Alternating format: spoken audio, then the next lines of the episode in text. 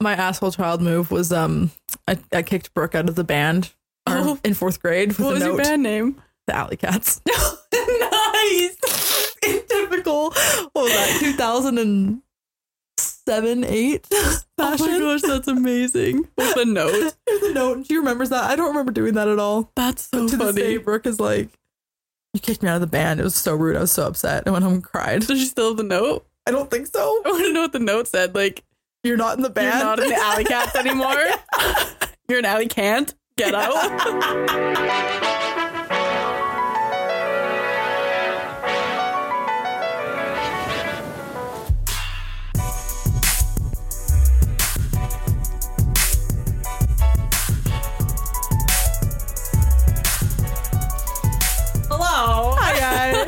Welcome back. Another episode, sometimes Spot slaps. I'm Mak. I'm Jubes. And today's episode, we are talking about the Jungian ar- archetypes. Like we've talked about it a little bit before with the courage to be disliked, Mm-hmm. because that's all about Jungian principles. Yes, and I think it was in another episode. I want to say cognitive dissonance, but I don't know. It's Yeah. either that or shadow work. Yeah. But But we're talking Either about our boy Jung. Carl Jung and how his archetypes have shaped um, what we know personality and personality psychology and whatnot to be. Mhm. So. Yeah, it was very interesting because um, as I was learning it, a Mhm. lot of people don't actually like believe in these archetypes. Yeah, So well, there was a lot of comments about how he's like a pseudo psychologist. Yeah. I was like, here we're back with the pseudo word. I know. So I was like, mm, that's But- interesting. He, we'll get into it. Like, um, there's a on one site or something. that was like he's only known as pseudo because everyone chose Freud over Jung, even though Freud and Yeah. Jung worked closely together and they were actually Yes. friends for a while there. Yeah, they were, weren't they? Yeah. Yeah. So So such fun. Yeah. Um, what's new with you? um, a lot, I guess. what am I going to talk about? Oh, last night, um, my boyfriend and I went to go and play soccer. mm-hmm. Keep in mind, he is seven inches taller than me, 40 pounds heavier than I am, and Yep. played soccer as like an activity as a kid. Yeah. I want to, I've never, I played soccer in first grade. Mm, yeah, me too. I just played it for the outfit. Did the, I didn't do that. Oh, I, I played it because I had a crush on my friend's cousin. you know why? I remember that. Whatever it takes. I just wanted the shin guards and shin cleats. but yeah, no. Uh, did that when I was six, and then actively avoided soccer Mm-hmm. games and gym class all the rest of my life. Oh yeah, that's the sport I hate the most. Mhm. But it was fun, so it's important to him. So I'm like, okay, I'll go kick around the ball with you. Well, he goes and tries to do like drills, Mhm. right? We're doing we're doing these drills, yeah, and it's fun, dandy. Like I'm not good. I'm gonna fumble, whatever. Yeah. like, okay, let's race. I'm like, no, no, no. I don't Yeah. think you understand. I don't run. yeah. We're not I can racing. skate laps around you. I'm really Mhm. good at pushing with my legs, but like yeah, the actual motion of like Yeah, running, I'm not fast. I'm not Yeah. speedy. yeah, I used to think I was speedy as a kid. I still wasn't speedy as a kid. yeah. Oh, I I tried to race I hoped you were gonna go here. quadriplegic because on his wheelchair, and I thought I was like the fastest thing ever. And we were taking photos with him for his political campaign, and um, because my grandma was working for his political campaign and whatnot, and he remembers that he actually wrote a book and he put this moment in his book Mhm. because five year old Michaela didn't give two shits that he was not using his legs. Yeah. I was gonna beat him. Yeah. I was faster than his electric chair. That's amazing. so I'm in his book about this story, but yeah. That's so good. Always I'd race my dad to the fridge and stuff, but I was never fast. Yeah, And so, so he's like, Oh yeah, let's like race to this pole and back. And I'm like, Yeah, I'm gonna lose. I'm gonna Mhm. tell you this right now, I'm gonna lose. And he's like, Oh, that's not a bad mindset to go in with. I'm like, no, no, no, no. You don't understand. I don't run. yeah, Your legs end at my rib cage. yeah, and you actually played like rugby and soccer. yeah. So how do you think I'm supposed to like be faster than you? Literally. slow, I'm slow, I'm slow, I'm slow. I'm like, yeah, maybe for the sports that you played, Mm-hmm. but still- for an average. Faster than me. so sure enough, I lost. yeah. And then he does other like jumping drills and stuff. Mm-hmm. And he's like, no, no, some- let's do a drill. Like you have to kind of like, run into each other because sometimes that's what happens when you're like trying to play defense and stuff like that. Yeah. And I was like, I'm gonna tell you what's gonna happen right now. Yeah. I'm gonna run into you. I'm gonna go flying, Yeah. and you're not gonna move. yeah. And I'm like, I'm not like This isn't me giving up. This is me knowing the facts and Yeah. knowing that you are going to kick my butt right now. Literally. Yeah. And so, sure enough, we do one. Yeah. And what happens? I go flying. it looks like those videos when people run into each other with the exercise balls. Oh But yeah. one person just launches back four feet. That was me. Yeah, that's fun. that's so good. And I was like, so that's how that went. So mm-hmm.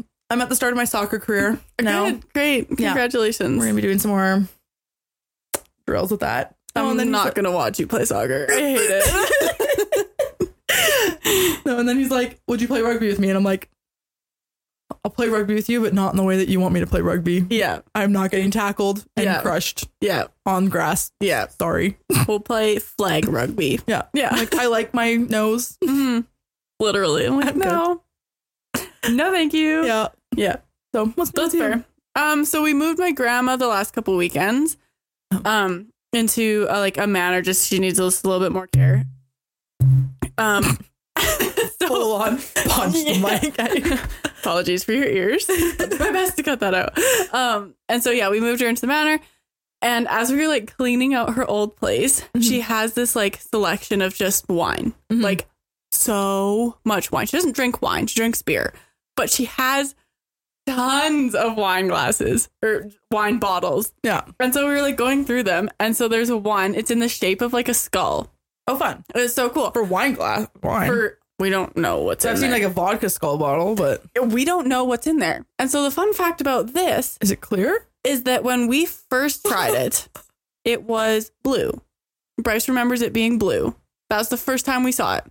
When they moved it four years ago, it was green. When I threw it out on the weekend, it was brown and there were floaties. It was foul. Like, think organic apple juice with like the Oh stuff that, like, yeah, it was that. oh it was no. like thick. And Oh, I was no, like, you know no. what? I could have thrown this out. I'm just gonna do that. And then my brother was like, "What color was it?" And I was like, "It was brown." He's like, "Oh, that's funny. It was green when we moved it last time." I was like, "No, no, no, no, no, no, no, no, no, no, absolutely not." And Bryce was like, "Yeah, it was blue the first time I saw that," and I was like, I think it's "Absolutely just like it's spoiled. I have no or do you think idea. it was like three different liquids. I have no idea. No idea. Bryce was like, yeah, like my sister and my dad like took a shot out of it. Like not on the weekend when it was brown, Yeah. but back when it was blue because he remembers it being like it was a core memory for him. It was just traumatizing. And then she had like a little um she really enjoys Isagenix. And Yeah. so she has like a little like Isagenix like power booster little shot like thing or whatever. They look like the five hour energy bottles. And it had green like painter's tape on it Yeah. with vodka written on it. And you open it up and it was yellow, like dehydrated urine yellow. It was disgusting. And it just smelled like vodka. And we were like, yeah, I'm just gonna throw that out too. Like that's so like, nasty. is that the bottle? yeah. So that's like Pretty the, that's close. like that's like the crystal vodka skull bottle.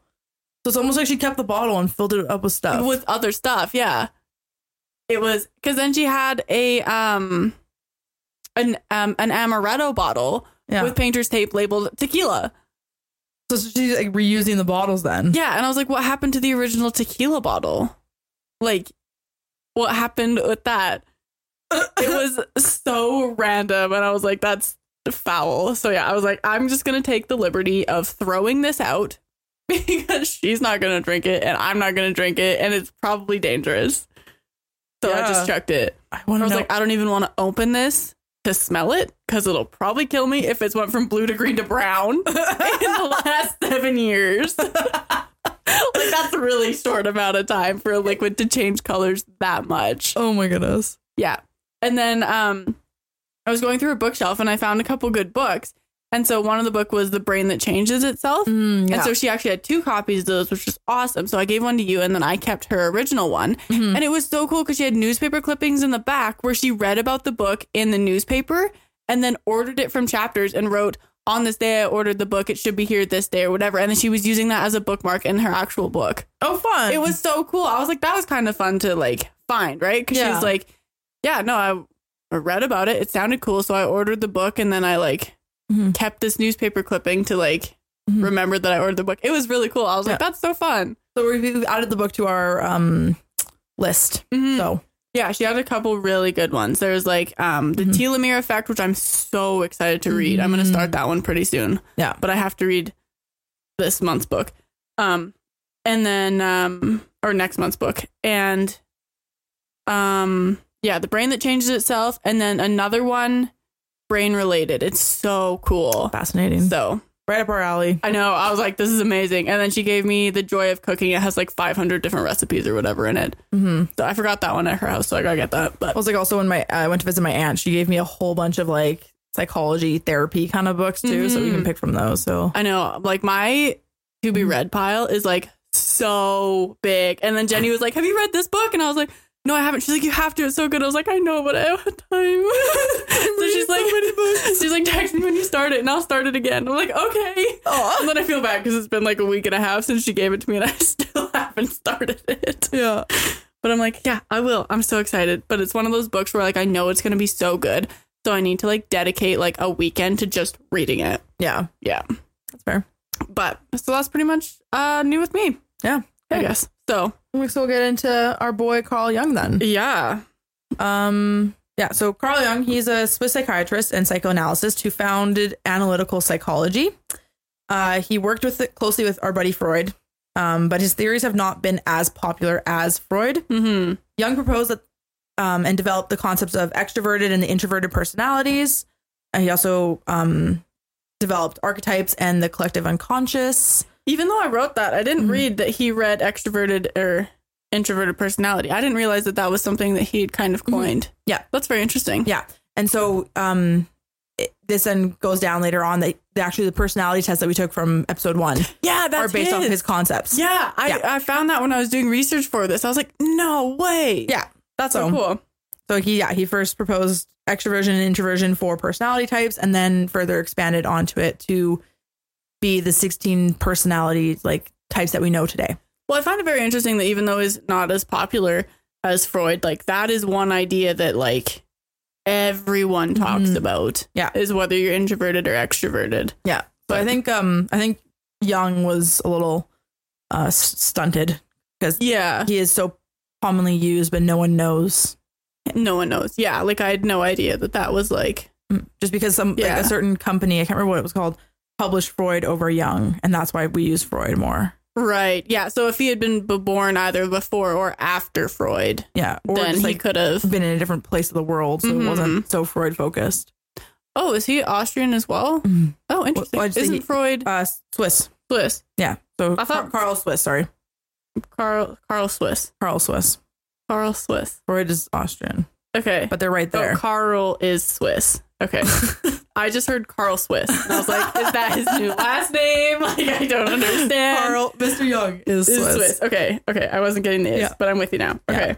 Okay, and then so what's an archetype? Mhm. What are we going to be talking about essentially? So an archetype is a very typical example of a certain person or thing. Yeah. And so when we first added this to the list, Jordan's like, I want to do archetypes. And I'm like, like characters and stories, because that's what I know archetypes as, Mhm. because that's what we would look for in my AP English class. Yeah. Well, and it turns Mhm. out that like um he has some like main archetypes and then he has more that you can kind of expand on. And the ones that he expands on he has gotten from like mythologies and like from Mhm. stories and stuff. So they are very, very similar. And you do see a lot of these archetypes in stories as well. Yeah. And script write- screenwriters and novelists, and they'll Yeah. use archetypes because it's you write what you know. You find someone that or of personality traits that everyone can find someone in their own lives. So it Yeah. makes it relatable and Yeah. people can connect to the story better. Exactly. So hmm we'll get into it. Um, so like the kind of basis behind archetypes um, is they're very universal inborn models of people, behaviors, and personalities that play a role in influencing human behaviors, like Mak kind of just said. hmm And so Carl Jung suggested that archetypes were archaic forms of innate human knowledge passed down from our ancestors. And they represent the universal patterns and images that are part of our like collective unconscious, hmm which is an interesting thing to think about. hmm Um, and so he also uh, theorizes that we inherit these archetypes in a similar way that we inherit instinctive patterns of behavior. So he's almost saying that they're genetic, but not quite, hmm which I think is very interesting. The idea of like inheriting an archetype, but it does make sense, Mhm. especially because um, he also theorizes that they organize how we experience certain things and they each play a role in our personality. And um, he also suggests that people are dominated by one specific archetype Mhm. kind of deal. Yeah.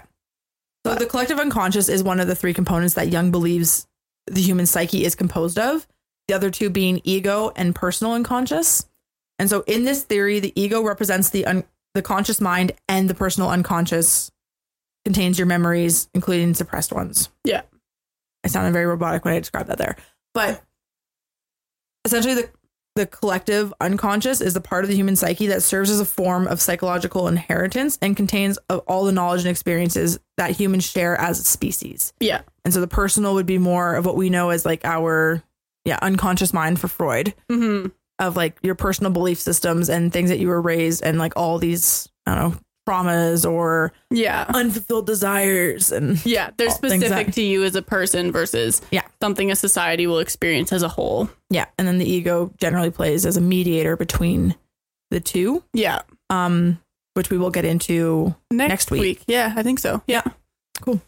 Um, and so, like we kind of said, his ideas are not as popular as Freud. Um, his work tended to veer more into the mystical and pseudoscientific, and so people study it more as like a historical artifact, like a literary criticism, um, and apply it more to like mythology of like, okay, who is like this character? What archetype is he? Versus like applying it to real human people. Mhm. Um, and he's often actually been criticized for being overly stereotyped, reductionistic, and culturally biased, Mhm. which very interesting. which i think could be arguable for every single He's a philosopher white man in the early 1900s. yes, he's going to be culturally biased. Yeah. Like that's just kind of how that goes. yeah But yeah, So get into them. The Jung identified four major archetypes, but said that there's no limit to the number that can exist. Mhm. So the four major archetypes are the persona, the shadow, the anima or animus, and the self. Yeah. And they often give 12 archetypical figures as well. yes, And so the persona is how we present ourselves to the world. Uh, this archetype it represents all of the different social masks that we are among various groups and situations. Its purpose is to shield um, the ego from negative images. hmm This allows people to adapt to the world around them and fit in with society in which they live. However, if you become too closely identified with this archetype, it can cause people to lose sight of their true selves. And so when I was looking into that, because um, autistic people do not know how to like mask or interact with society in like a Mhm. generally acceptable way, like they just there's a little bit of a disconnect there. Mhm. I was so so curious about like what is their persona? Mhm. Like, is there different? Do they have one? Mhm. Right? Like Yeah. what is the mask that they put on? Mhm. And but there was no research on that whatsoever. Interesting. Yeah. And so I was like, I was very curious because persona isn't an accepted Yeah. thing in the field. So no one would think to study that Mhm. because no one believed that it like Yeah. applies to a person. But I was like, if you're interested in the brain and are happy to study how autistic people mask and how that Yeah. works, let us know. Send us an article. I was like, that is just a very interesting question. yeah. Um, okay. And so, then I can't I can't not hear Mask and not think of the movie The Mask with Jim Carrey. oh, I haven't seen that one. You haven't? Mm-mm. We watch it every year and then on the TV of the mask, like, we all wear masks. And there's like a old philosophers talking about Jung's archetypes and basically in- Oh, really? movie. I think it was Young, But it's like, this is my book, The Mask. We all wear masks and it's just like a metaphor for society, blah, blah, Yeah. blah, blah. So every time I hear Well- that, that's all I can think about. It makes sense. And I feel like people have like Mhm. different personas as well. Like my Mhm. podcast persona is a little bit different than my personal persona, right? Like who I am by myself is different than who I am in front of this camera, right? Okay. I'm a little bit more animated in front of this camera. Oh, really? Yes, I I definitely put on a show. Like I'm on in front Yeah. of this camera, whereas when the camera is off, I can also be off. Yeah. Does that make sense, or is that autism? Am I just masking? I don't know. I think so. I think I think a lot of people do that. Yeah, I wouldn't say I agree with you for myself. yeah, I wouldn't say I, I think I'm very yeah. I don't know, level across the board. I feel like I've always been just a very like Mhm. you know what to expect from Michaela Yeah. in Yeah. all forms. And like I don't know if it's just like I've grown up acting and dancing and like having like a Mhm. performer persona Mhm. as well. Yeah. And then I just tap into that for this. But I guess also who I am on the podcast is who I am in a group of people. Yeah. So I mean, your Yeah. animation is great for thumbnails. I know it's so fantastic. you always have good faces, and I have to go cycle through my four same faces that I always use. My favorite thumbnail of ours is when I'm holding my sock up over my feet. I'll upload that. The dogs. Sorry, my dogs are wild. they haven't been muzzle trained. my sister's friend came over for a little visit and she thought it was so funny that I found the concept of dogs like so relatable. And I would constantly I would just like we are at the beach. No. and so I was like oh careful. Like there's some dog off leash dogs over here and then I'd like bark at her with my foot. And she would just die laughing. She's like that is so funny. I love that you do that. And I was like thanks. I'm not that old. I can still know what a dog is. It's not that old. well, it felt like it was like someone who's older than them trying to like be hip with the kids these days. Oh my gosh. That's what I felt like I was doing. It was so funny. anyway, that's my persona with my sister. yeah. Um, so the next archetype is the shadow. And so this one kind of consists of sex and life instincts. Mhm. And so it exists as part of the unconscious mind and is composed of repressed ideas, weaknesses, desires, instincts, and shortcomings. Mm. And so this archetype contains all of the things that are unacceptable not only to society, but to one's own personal morals and values. And so it is very similar to the id in Mhm. Freud's um, spiel or whatever. So that's Yeah. next week. Yeah. Um, and so Jung suggests that shadows can appear in dreams or visions, and it can take many forms, including like a snake, a monster, a demon, a dragon, or some other dark, wild, and exotic figure, Mhm. which is kind of interesting. And he also um, believes that people deny this element of their own psyche and project it onto others, Mhm. which I would agree with 100%. That makes a lot of sense. And so, oh, this is yeah, where the whole- shadow work that we talked about Yeah. this. Yeah. So this is why we like kind of dive into shadow work, and that's why you're supposed to work on the bad parts of yourself or Mhm. whatever. yeah. But yeah, Even though all of you is there's no part of you that's unbearable. unbearable. Yeah. So the next um, archetype is the anima or animus. The anima is the feminine image in the male psyche, and the animus is the male image in the female psyche. hmm So it rep- represents your true self rather uh, than the image that we present onto others, and it serves as a primary source of communication with the collective unconscious. hmm So he believes that this archetype can also influence sex roles and gender identities. And he says that they represent the masculine aspect in women and the feminine aspect in men. And so apparently, this archetype is based on both the collective and the personal unconscious. right. And so, in many cultures, uh, men and women are encouraged to adopt like their traditional gender roles. And he suggests that the discouragement of men exploring their feminine aspects and women exploring their masculine aspects serves to undermine the psychological development, Mhm. which is fascinating. So fascinating. And then, so the combined anima and animus is known as what word is that, Jubes? Yeah, I don't know. I was really hoping I didn't have to say that. Syzygy? It's S Y Z Y G Y. Yeah. Or the divine couple, which represents completion, unification, and wholeness. Essentially, this is your yin and yang of your whole self. Yeah, exactly. It's just Yeah. kind of. this reminds me actually. Um, I was hanging out with at the golf place close to here, Mhm. and so Sammy's brother comes up to me, and I had ordered buffalo chicken strips. And so I'd eaten them. He's like, "Oh, like you like spicy?" And I was like, "Yeah, I quite enjoy like spicy foods." Mhm. And he's like, "Yeah, I heard that um women who can handle spicy things have higher levels of testosterone in their body." Stop. I was like, I was speechless. I had no idea what to say. I was like, ah, I was like, so you got a little man in you, I guess. And so he was like, thank goodness there because she was like, yeah.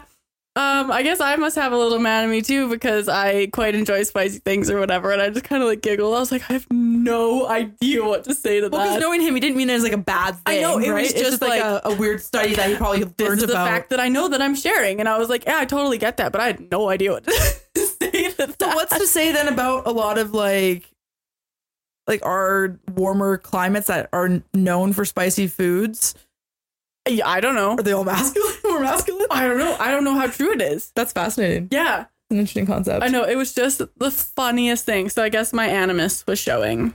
Yeah. I guess it was so funny because I never really not known what to say to someone, Yeah. and I was like, Cool. I'm so sorry. I like because I was trying to be like, oh, like, um, I guess like my beard must be coming in, or like that's why I've got My balls great. dropped last yeah, I know. Like, sorry, my growing out my leg hair. Like, I was, I was like, none of those feel quite right for this situation. so I just laughed because it was so funny and so random. yeah. Yeah, and then I wanted to make like a a little man in me joke. Yeah. But I was like, none of this is just right for this moment. Yeah. But yeah, it was so funny. Oh my goodness. but yeah. Um, okay, so then the fourth one we have is the self. And so this is the archetype that represents the unified unconsciousness and consciousness of an individual. And so Jung represents this as a circle, square, or mandala. And so creating the self occurs through a process of individual individuation where the various aspects of personality are integrated. And so he believes that disharmony between the unconscious and the conscious mind can lead to psychological problems. And then when you bring these conflicts into awareness and accommodate them in your conscious awareness, it's an important part of the individualization process. Mhm. So, yeah, self is basically just like you're working on your shadow and your animus and your, um, what's the first one? Persona as well, Mhm. kind Yeah. of thing. And so before we jump into the next, like the 12 archetypal figures, I want to mention the cardinal orientations of these figures. And so your cardinal orientation is basically your life motto, your personality compass, and that must be mapped out. And so there, the four orientations are ego, which is to make one's presence known, Mhm. order, to maintain structure in, so, in societal settings, social, to foster genuine connection with others, or freedom, to break free from physical and psychological limits. And as you've seen in last week's episode, it is very similar to, To the those five cups. cups. Yeah, Yeah. very similar. So to come up with the 12 archetypal figures, Mhm. Jung studied symbols and myths of many different cultures. And so these archetypes represent behaviors, patterns that make up different ways of being. And they're also cultural symbols and images that exist in the collective unconscious.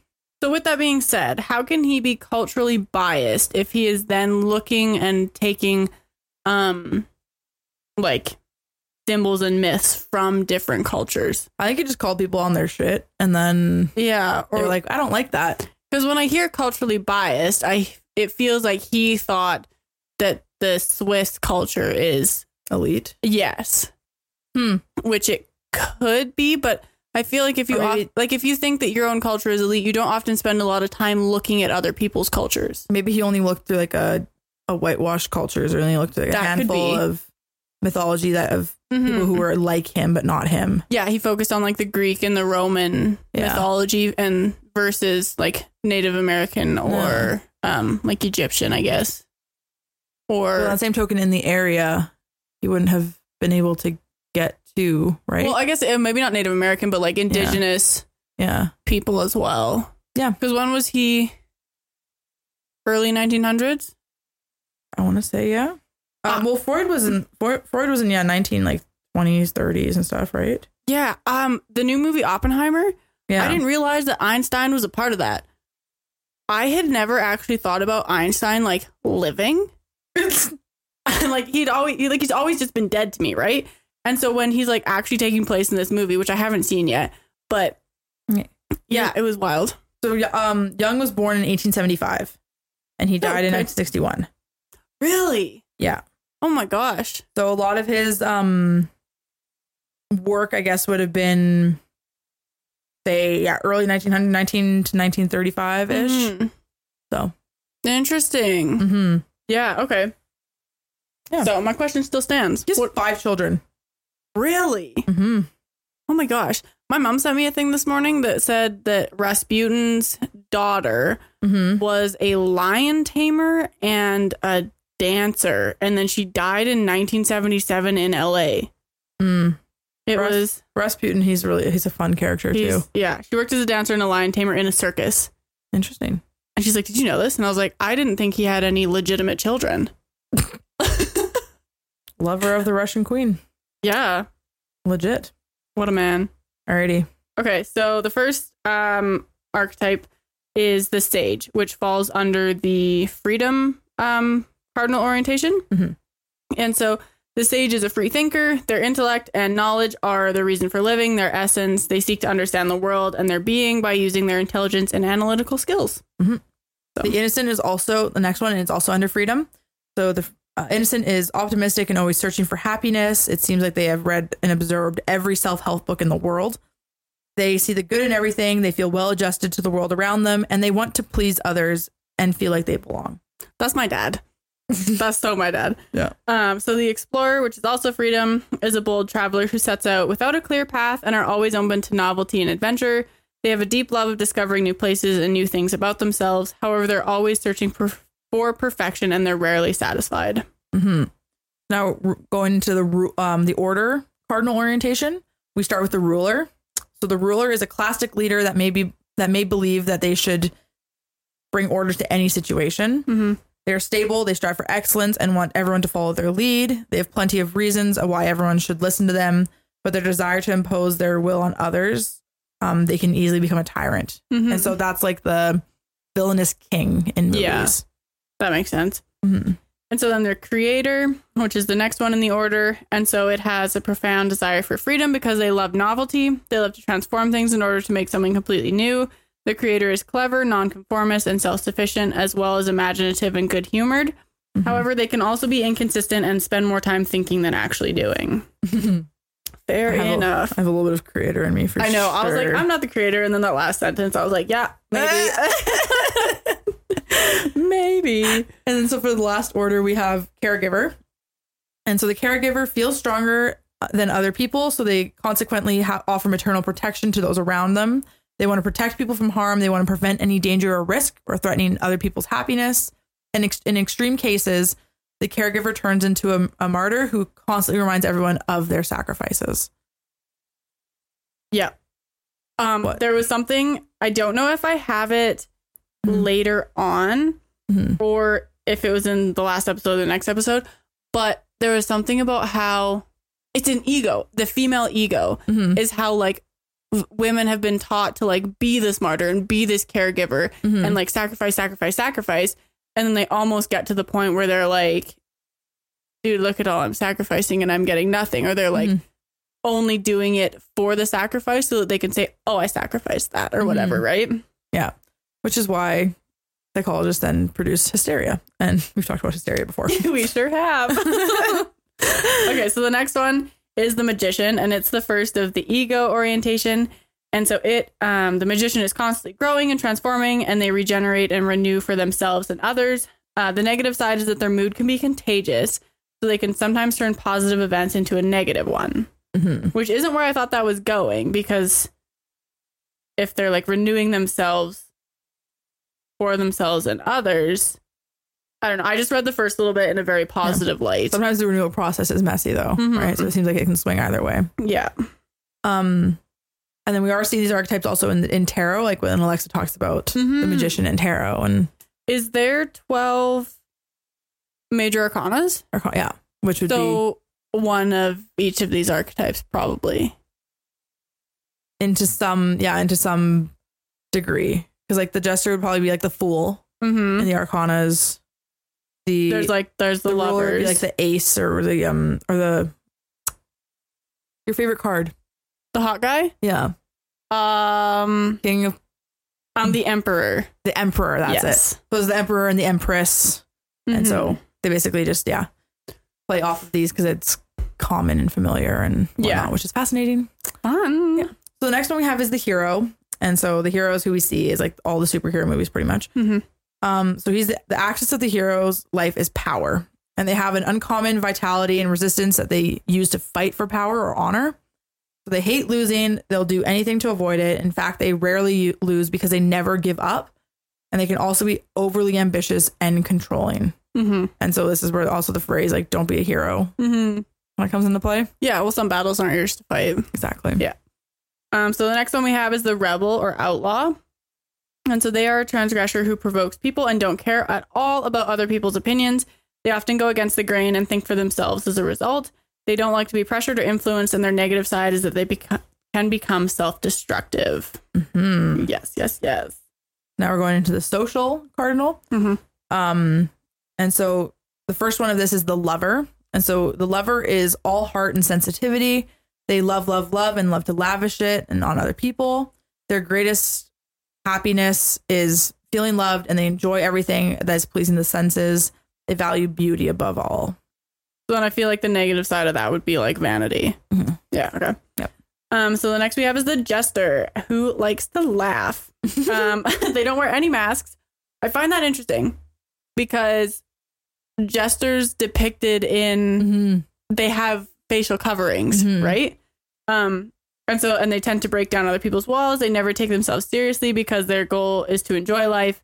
Mm-hmm. And their negative side is that they can be lewd, lazy, or greedy. hmm And our final archetype and the final one in social is the orphan, and also some labeled it as the everyman. Okay. Um, so I'm going to throw that in here too. Um, so this archetype often walks around with open wounds. They feel betrayed or disappointed. They want other people to take charge of their life. When no one does, they feel disappointed. Um, they spend time with those who feel like they just, wow, who feel like just like them. They often play the victim and pretend to be innocent. They have a cynical side and a manipulative talent. So it's like the boohoo for me. Often abusers, I would say, kind of Mhm. fall under that archetype Yeah. not always, but a lot of them kind of like, oh, the boohoo for me. Like, why aren't you appeasing me? Well, I feel like yeah, there's a lot of people who uh, are borderline toxic who Mhm. do have the the orphan archetype as well. And I know that I definitely the way the world is right now is I feel like sometimes I would go into the orphan Mhm. where but it's because of like you're like people only listen to you if you're complaining about something. Yeah. So instead of being like content and happy with what life's going on, you're constantly focusing on the negatives because that's the only way people will like listen to you or like Mhm. kind of thing. So I find that I sometimes like go into the orphan because it feels like um that's just what you do. You're like you're so obsessed with the negatives, right? Yeah. And it's easy But- to get involved in that cycle, especially if those around you are Mhm. negative or if the world around you is negative. Exactly. So- but very So- fun. So now when you think about literature and movies, like consider what category your favorite characters fall under. Mm-hmm. Do they have the same traits or do you have do they have traits that you want to aspire to have? Mm-hmm. And so like when I was thinking about that, because I'm like as I'm reading these archetypes, it's like I'm fascinated by them, and there's certain ones that I immediately am drawn to. Mhm. So why am I drawn to them? yeah, And so I think about like my two favorite like childhood movies, Yeah. which is Beauty and the Beast and Pocahontas. yeah, So I really like Belle and I really like Pocahontas. yeah. And so I would label Belle as like the innocent Mm-hmm. in many ways, like the one who's like reading the books and Yeah, optimistic and doing all this kind of stuff and wanting to please others yeah. to an extent. Like I don't know what else to label her as in I this. feel like she would be um either the lover as well hmm or um the creator. you think creator? A little bit. Because like they're clever, they're nonconformist and self-sufficient. Yeah. And that is who Belle Yeah. was. That's why Gaston didn't like her, Yeah. right? But then um you can also if you're looking at it from like a cynical point of view where like yeah, she was just sitting around reading books all the time which she could have been doing something else, Yeah. but that's not a Yeah. necessarily a bad thing, right? But either way, as an innocent or a creator, those are Mhm. two that I, I'm drawn to. Mhm. Right. I feel I understand the innocent, I understand the creator, and um then Pocahontas is very much an explorer. Yeah. And I was very like I've very much been into that kind of drawn to the freedom quadrant. Like I've always been Mhm. one for travel and I'm gonna do what I want and you don't need to like let me be. Like don't listen to Yeah. whatever. Mhm. And so it's kind of funny that those two characters from my childhood then kind of relate to who I see myself as now Mhm. in many ways. Yeah. Not always, but in many ways. Yeah. And so is that was I drawn to them because I've always had those innate traits or do I did I like them for other reasons and then adopt those traits? True.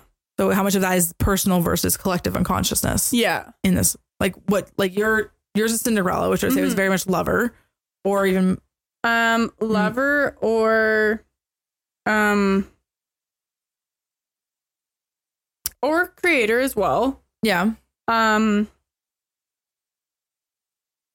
Yeah. I don't know. But was she- I wouldn't say she was nonconformist though, because she all she wanted to do was to fit in. But Not she, but she necessarily. but she wasn't allowed to fit in. Like she had to be she was forced to be a caregiver.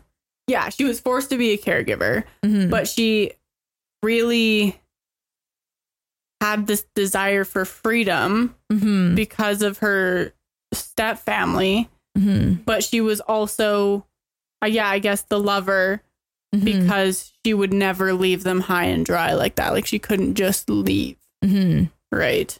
Yeah. Yeah, I would do I would do lover. Yeah.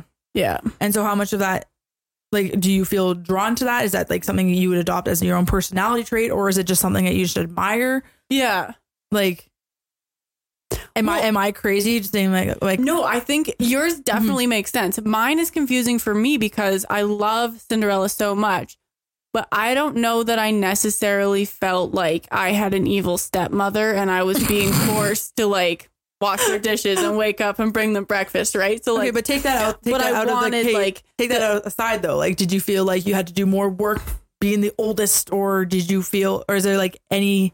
like I definitely felt like Mhm. my like my parents were tougher on me because I was the oldest and they had to set that um expectation for my siblings, but Mhm. not to- when I was in that scenario, that's not Mhm. something that I was identifying with Cinderella, Yeah, right? yeah. I, I it's like I'm not, I'm not trapped in a castle and Yeah. marrying a beast. literally, But and I liked who Belle was, how she showed compassion and Mhm. adventure and wanting more, and and I feel like who I am and who I was growing up was more Belle, Mhm. but I've never. It was because she had a yellow dress. I've never, never identified with Belle. I'm like, I am, I am Belle, yeah, like 100%, yeah. But I could never be Belle because she had an ugly dress. Oh my gosh. So there's that where I'm Well- not thinking that deeply about this either, right? Well, even Pocahontas, like, I'm not a Native American yes. tribal person, but I Yeah. liked her sense of exploration and being like, you don't know everything. Oh yeah, no, Right? she Like- was like amazing Mhm. for like not like women empowerment, but for like just intrigue and like going against the norm and being like, no, Mhm. like not yeah. Anyway. Yeah. Yeah, weird. I don't know. Yeah. And then, so, like, as I said above, too, like, authors and screenwriters will often use these archetypes for character development because they are familiar, right? Mhm. And so we can see ourselves in these characters. So, most like stick to what they know. Mm-hmm. And so, in English class, um, like, what types of characters did you create in short stories, right? Or think about Mhm. things that you would always like write about and just, just for ponder's sake, honestly Yeah. right? Like again, like in when I had to write a story, I often wrote about like someone running away for adventure and Yeah. doing like that. So there was definitely a part of myself that was like craving that Mhm. adventure, which I eventually I, I sat- satisfied, Yeah. right? But it's always been like this whole I'm like, oh, that looks so cool and adventurous and lustful and da da da. And Yeah. I don't know. Yeah. No, I get that. for me. Um and see, I don't know. I hated English class, Mhm. but it's because I don't think in the way like I enjoy writing stories and I enjoy writing essays and researching and stuff, but not in English class. okay. Like I was so bad at it. And there's one story that when I go home today, I'm going to try and find because when I wrote it and I was reading it back as an adult, it sounded like I was on crack cocaine. it was insane. I think my main character's name was Graham Cracker. And he was like, anyway, it was wild. If I find it, I'll read it next episode. It was insane. And I was Oh. like, so maybe I just, like, I think my characters would have been people who were like strong and confident and didn't care yeah. so much. And were named Graham Cracker but it was it was literally so insane. I was like reading it back and I was like, what? Because I was trying to write a series about I think it was Jacques and like Jeannie or someone. and they were I was gonna do this whole like series about all the adventures that they went on. So I went like Jacques and so and so went trials biking. Jacques and so and so did whatever, and that's where Yeah. they met Graham Cracker. And Jock and so and so did something else because I had written one story and I was like, yeah, like I really did good character development. Like I'm just really gonna do these whole characters. It was so good. Yeah. It was so bad. yeah. But that's that. So I guess maybe adventure as well because it was gonna be an adventure series. yeah. But I don't remember any stories really from like high school university or um English class. Yeah. Yeah. And then in my university, uh, my English class was taught by a guy who was in the Titanic movie. Oh, Yeah, he's in the opening credits. fascinating. Yeah. So he's like, because people on my floor who took that class the first semester, they told me that. And I was like, okay, whatever. So I like I walked in knowing what I was walking into or whatever. And then at the end he was like, Did you guys know? And they like played us the scene. we were like, Yeah, actually I had been telling everyone. We had to toot his own horn there too. yeah, right? Yeah. Okay.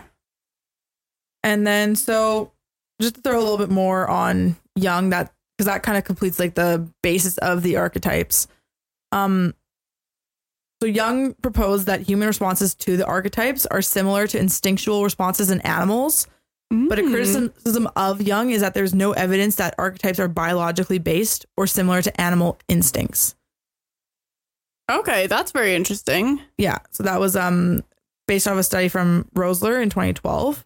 Interesting. And so rather than being seen as purely biological, more recent research has suggests that archetypes emerge directly from our experiences and our reflections of linguistic or cultural characteristics, which Yes. is by Young and Eisendrath in 1995. and not Carl Jung.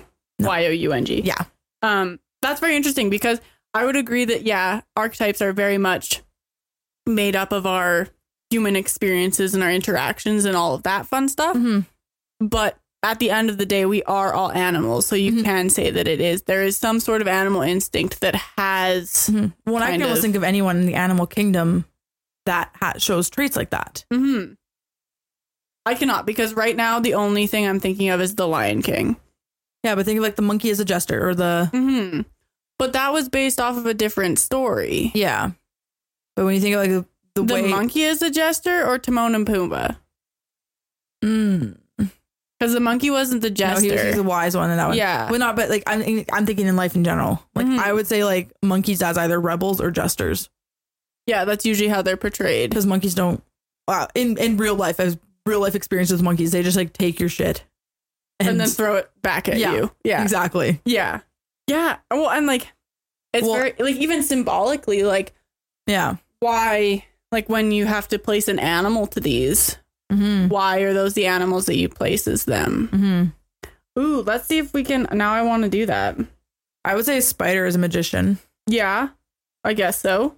For ego, we have to do ego. So I'd say hero is probably like a lion. Like they have a little bit of a hero complex. yeah, me. I would do hero as a lion. and rebel outlawed maybe go with like a a bull or something. Yeah, or like a snake.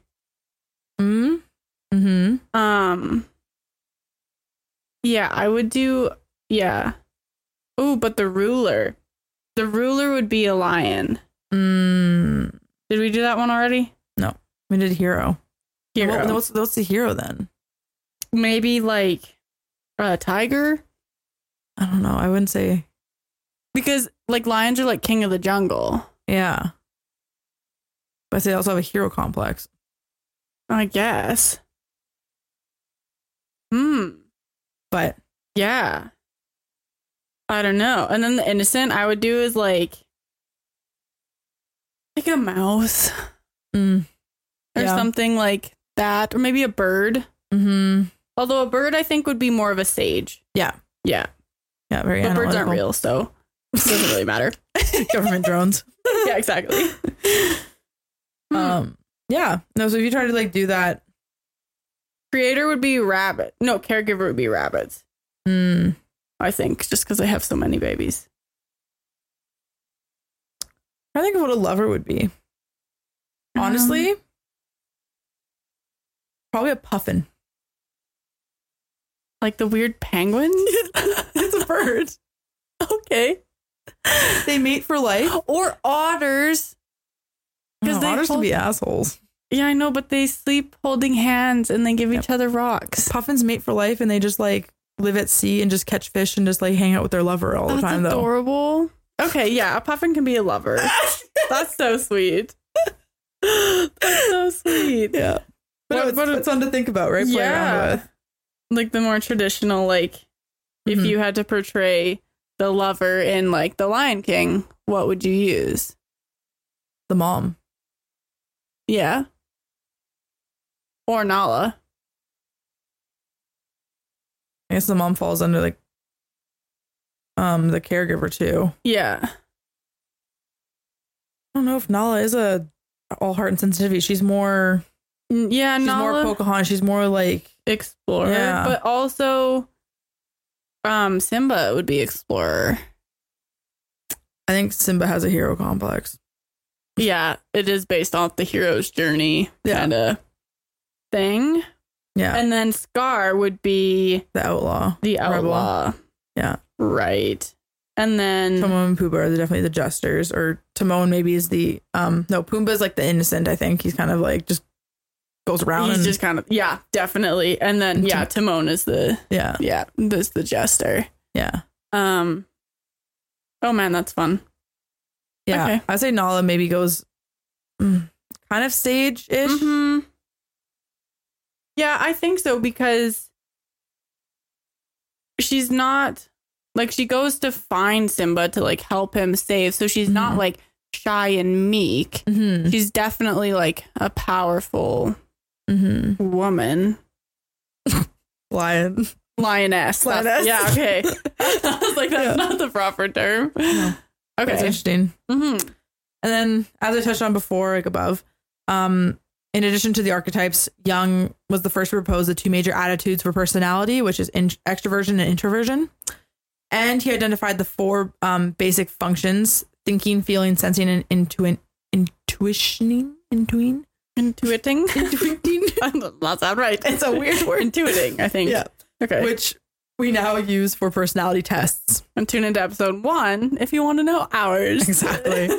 so his discoveries yielded eight different types, but we now use the 16 types with the additions of judging and perspecting um, in the 16 personalities. right. And so in addition to 16 personalities um, tests, the archetypes the archetypes overlap the four humors theory, which was um, also and also temperament theories and astrological elements, instinctual variants, and the Enneagram test as well. Oh, what's the four humors theory? That was the bile um Oh, Yeah. right, where you're like black bile. black bile, yellow bile, blood, and the last one. Tears. I don't know. No. But that was like yeah, the Yeah. four humors of like why people like act the way they do. It's based off of their humors. yeah. Okay. Which yeah. we now realize that black bile is like It's not, a, thing. And So- if it is, you should get that checked out. Yeah, Yeah. And those that have too Okay. much blood are gonna have heart issues, and Mm-hmm. that was like early medicine. Yeah, yeah, yeah. Yeah. Yeah, that was like one of our in our first 10 episodes. I think that was more recent. That's when we talked about um. It Uh, wasn't here. yeah. Mm-mm. It was. I don't think so. It was in April. was it? Mhm. That we talked about the four humors. Mhm. No, I totally remember this happening in the other place. Mm. It was here because we that was, it was it was the same episode we talked about um the guy who looks like the guy from the Princess Bride. Cal, Cal, Calcius. Cal, Calcius or Calc, oh, Paracelsus. Paracelsus. Calcius. Calcius. Paracelsus. 'Cause he touched on the four humors in that episode. Yeah. I could have sworn we'd also talked about it. I mean, maybe, but yeah, it was more recently. Oh, wild. Okay. Yeah. And then temperament was like childhood um, temperament theories. I remember that one. Yeah. the astrological em- elements um, contributes to zodiac, as we talked earlier, Right. instinctual variants, and then the Enneagram test, which we haven't done. I know, but I think we should put it on our list to do. Yeah. Because I'm I I just personally want to know more about it. Hey, segment. Do you want to do the Enneagram test as our segment? Yep. So yeah, we're gonna as for the first episode, we just did through that through was it Truity? that we I think so. through? so. So we're gonna stick with Truity and we're gonna do the Enneagram personality test. There are seven pages of questions, so we'll We're just gonna pause the video and then Okay. come back with our answers. pretty much. All right. This test is very interesting because even since the last like the first time I took it, I think I'm answering these questions differently. We've changed a lot, probably, Mhm. right? Yeah, it's very interesting to kind of see. Hmm. Um, Going through some of these, it's yeah, it's having a deja vu moment. yeah, right. It's like I want to learn as much as I can about how the world works. It's important for me to understand what can go wrong in a situation. Yeah. Like all those kinds of things. I'm like, yep, yep. Yep. A lot of these I feel are close to like um like the RAADS test for autism. right, you did that, hey? Oh honey, don't do that. Yeah, but I need to do it again. and I want to do the new one. Would you say I'm an upbeat person? Um I went neutral because I'm like, I'm Yeah. not, not, but I'm not. yeah, Um, yeah, neutral maybe. Yeah. There's like a lot of things where like, yeah, I'd like to do that, but am I actually going to do that? Like, I don't know. Yeah. And it's not important to me to understand what can go wrong in a situation, but it is something I'm constantly thinking about. it also feels like egotistical, like some of these questions. Like there's one about like workplace and it's like, are you do you contribute to your workplace or does your workplace function well without you there? yeah. And how do you feel like egotistical to be like like like yeah, it's better when I'm there. But it also functions. Yeah, like it But- functions just fine when I'm not there, but Every job I've had, I end up in like some sort of managerial esque position Mm. because I can know shit and do things. Well, even just like this one, I'm an average person with ordinary likes and dislikes. what does that mean? Yeah. I'm like neutral? Like I, I went inaccurate because I wouldn't say my likes, my interests are ordinary. There definitely has its field, but if you look at the majority of people that I know, yeah. there's not a lot of people that have the same interests as I do. Yeah, and I would agree for you with that Mhm. one. But like in terms of dislikes, like I'm scared of snakes and spiders. Those are the two things that most people are like scared of, right? Yeah. And I don't know. I feel like my likes are different, but my dislikes aren't really that Yeah. different. I do not have a great deal of willpower. Self improvement is a major interest of mine. Mm. Almost accurate. Next Get step. my results. oh, did you do the birth date survey? Nope. Okay. Me neither. Get my results. I got Enneagram 8. And so before we get blocked off about what it is, um, eights are motivated by the desire to be independent and take charge of themselves and others. They are assertive personalities and passionate about life, which they approach with vigor and confidence. Eights know how to look after themselves. They pursue their own destiny. So I guess in that case, would I be like a ruler? If we're calling the Um, archetypes, like would my Enneagram be like a very ruler esque archetype? well, they have names. Enneagram 8. hmm You're the challenger. So eights are self confident, strong and assertive, protective, resourceful, straight talking, and decisive, but can also be egocentric and domineering. So is that the rebel then? again, I also wouldn't I wouldn't not say myself I'm like I'm not a rebel, Yeah. right? I'm not quite like F the world about everything, hmm but I definitely am a little more rebellious in thought and action. Like challenging. Yeah. Well, because I feel like because the Enneagram is one where you can do like. Is is it what I'm thinking this? of when you're like a nine wing whatever? So I think I'm a two. So they say twos seek to love and help people around them. They intuitively perceive when others need their support and they offer it unconditionally. Skilled at seeing the good in people, twos will praise others warmly, being always ready with a kind word and a listening ear. They have a knack for making others feel like the most important person in the world. So you definitely are like again the lover caregiver. Mm-hmm. So then, what's the name for the two? Enneagram two is the helper. Mm-hmm. That's so interesting because I was not a two the last time I took it. I think I was a six, Mm-hmm. or maybe I was a So nine eight- because I think nine is my second biggest. So why does it? So then you go over to the Enneagram Institute. Yeah. It goes eight, and then there's an arrow to two, which is growth, and five, which is stress. So you can do um, you can be like an um an eight wing two or an eight wing three or whatever. So you're like an eight with um like certain characters of another. I think that's why I want to do more research is because I don't understand the wing type. Mm-hmm. So um yeah. Interesting. So that's something like when we do an Enneagram episode, I want to kind of go more into. So you can, yeah, you can either be an eight wing two or an eight wing five. And so then, um, there's different like levels, I guess.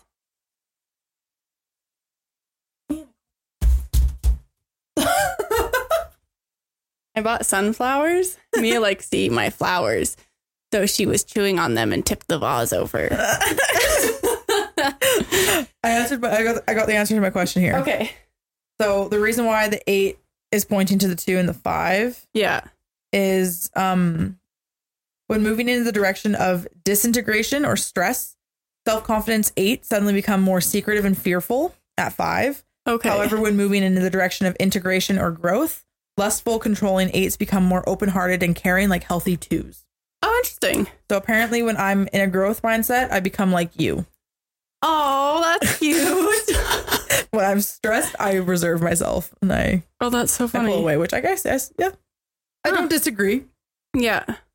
And then yeah, so when I'm stressed, I become an eight. But when I'm in growth, I become a four. We're very balanced, hey? Yeah. What So is what is a four? Where did you find that? It's in the first section and under the brief section. It's right above the examples. Right above the examples. Okay. Um yeah, so when moving in their direction of disintegration, needy twos become aggressive and dominating. no,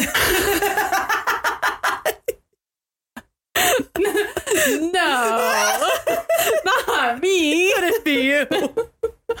That's funny. We don't know her. That's so funny. Okay, when moving in their direction of integration, prideful, self deceptive dudes become more self nurturing and emotionally aware like healthy fours. Yikes. Prideful. Oh my god. Okay, so then they have like basic fear for a two is of being unwanted, unworthy of being loved. So Yeah. my basic desire is to feel loved. Mhm. So Enneagram 2 with a one wing is a servant, but Enneagram 2 with a three wing is the host or hostess. Thing. So for eight, the basic fear of eight is being harmed or controlled by others. And my basic desire is to protect themselves and be in control of their own life and destiny, which I, yeah, Mm-hmm. agree. Yep. Um, Enneagram eight with a seven wing is the maverick, and Enneagram eight with a nine wing is the bear. Interesting. Whatever those are. Which is funny because um the animal I think I most relate to is a bear. Oh, really? Yeah. Oh, interesting. And I- that's what I um, I look at the qu- traits and qualities of a bear. I'm like, yep, I I can relate.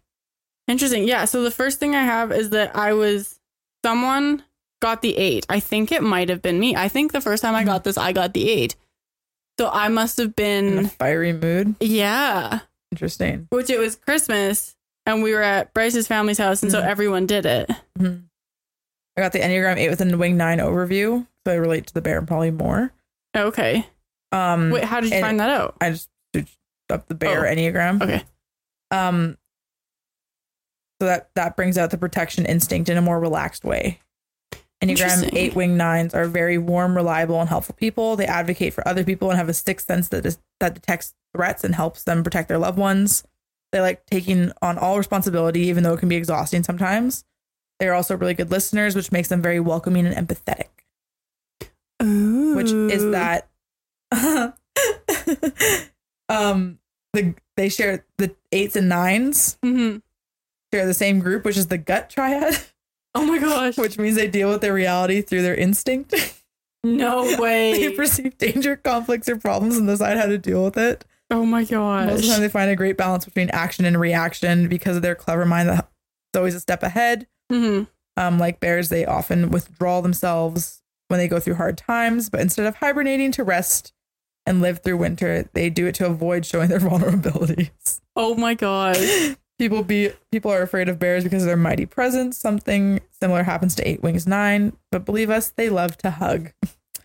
yeah, Oh my gosh. I would definitely say I'm more of that than a maverick. I'm not like a yeah. I need to fight for everyone. That's so interesting. Okay, Most basic fears to be hurt or betrayed. dude, I think we need to just go through for one of our next episodes. We just need to read through what the Enneagram Institute says about our Enneagram because it has like levels of development. So, like, Mhm. at your best, you're these, at your average, you're these, at Yeah. your unhealthiest, you're these. yeah. And it's so interesting. And then there's compatibility with other types, and then there's like addictions and stuff. Okay. And so one of mine is um hypochondria. no, really? Yeah, dead ass. dead ass. Couldn't Yeah. be you. We're not talking Couldn't about the same. me. I don't know what you're talking about. Yeah. Yeah. So, so interesting. So stay tuned for an episode about that. Will that be boring? Maybe. Will it be interesting for us? For sure. I think it'll be very interesting. I'm excited. Yeah. because then maybe does the Enneagram Institute have its own test that we could take for that one to see if it'll tell us the wing? Testing center. Because I feel like the wing is like I would be a two wing three have to- because my three is bigger than my one. you have to purchase it. Oh, of course. Twelve dollars in single use. Oh my gosh, that's so much for a test. Did you take a screenshot of your um little graph? well, right now. Because my eight is the smallest. Really? Yeah. So my eight's the largest, and then my second largest is like three and five. Oh yeah, my five is my second smallest. My nine is the smallest. Oh, my nine is like my second biggest. I couldn't tell if I was a nine or a two Mm. or a three. Hmm, that's very interesting. I wish they didn't do the graphs as a circle. I wish they did them as bars because I can't really tell which one's bigger Mhm. on this graph. But Oh, are you? A, am I? What were your wings? Uh, one or three. I think I'm a two wing three. Okay, so are the wings? So I'm so I'm either if I'm an eight, then I'm either a seven or a nine. Yeah. Oh, I get it. So you- you're you're an eight wing seven because you identify with the bear, right? Is your Uh, seven? wait, nine is the bear. The Oh. seven is the maverick. Oh, and so then is the nine bigger than the seven? No, my nine's smaller. So am I actually Oh. a maverick? But I don't really feel like a maverick. Maybe. I'm googling it. Yeah, like that's something I just want to know. The combination of a type 8 and type 7 characteristic produces a very worldly, materialistic, and aggressive personality Oh my gosh. People with this personality type are very ambitious, are interested in accumulating lots of resources. Because their core personality type is an 8, they pursue their desires very aggressively, which will usually achieve their goals. Oh my gosh. Thanks to their 7 wing, people with personality 8 wing 7 appreciate life and all it has all of it that has has to offer. Wow. Um, because they're still eights, there's an underlying theme of control and their desire to experience the best of this world. Well, okay, I don't really know how to answer that. Okay. Am I both? If I got both wings? So your dominant wing is indicated by the higher score of one of the types on either side of your basic type. Okay, so then I'm an eight wing seven. Yes. And so then I'm I a two a wing bear three. so badly. I still I still relate to a bear. Like the description Mm. there, I'm like, mm, yeah. You can't tell me I'm not that. That's so funny. Or maybe I'm just delusional. Maybe I want to be that. Oh my gosh, I'm totally a two wing three. Okay. So they tend to be ambitious, altruistic, and sociable in their behavior. They love building connections with others and helping to make a difference in the world. They fear being unwanted or worthless. Um, and they usually avoid this by building personal connections with others and working hard to meet the needs of the community. Their most basic desire is to be loved and accepted, and they may express this by being extremely attentive and attached to other people. The hosts tend to suppress their own negative emotions, uh, which, when done frequently, can lead to high levels of stress or unexpected outbursts. Hmm. Not me. Huh. What's my weakness? Oh, I tend to be competitive and obsessive. I don't acknowledge my own needs, and I take criticism personally. And criticizing themselves and others when under pressure. Yeah. Eight wing seven is labeled the independent. Yeah, no kidding. Hey. the eighth natural determination and leadership meets the seventh charisma and social skills. well, even like uh two wing three is the host. And I'm so in my host era. Like, oh my gosh. That's a fun segment that I think now is going to have to be turned into an episode. A whole of episode. Yep. Even if it's just like a mini-sode or whatever. hmm Just something fun. That's so good. Cool. All right. Well, that was um Jungian archetypes and the Enneagram. Yeah. It turns out Yeah. so fun. Take that. Mm-hmm. Alrighty. I am Mak Joy. I'm at Stoops. We are Sometimes Ciabatta Slaps on all social media platforms. You can find our website at sometimesciabattaslaps.com. That is sometimes C I A B A T T A slaps. Oh my gosh!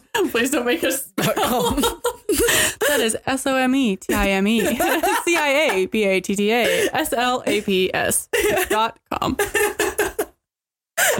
On our website, you can find links to all of our episodes, video and audio. You can also find our book club reviews and links to said books Mhm. if you want to read them yourself.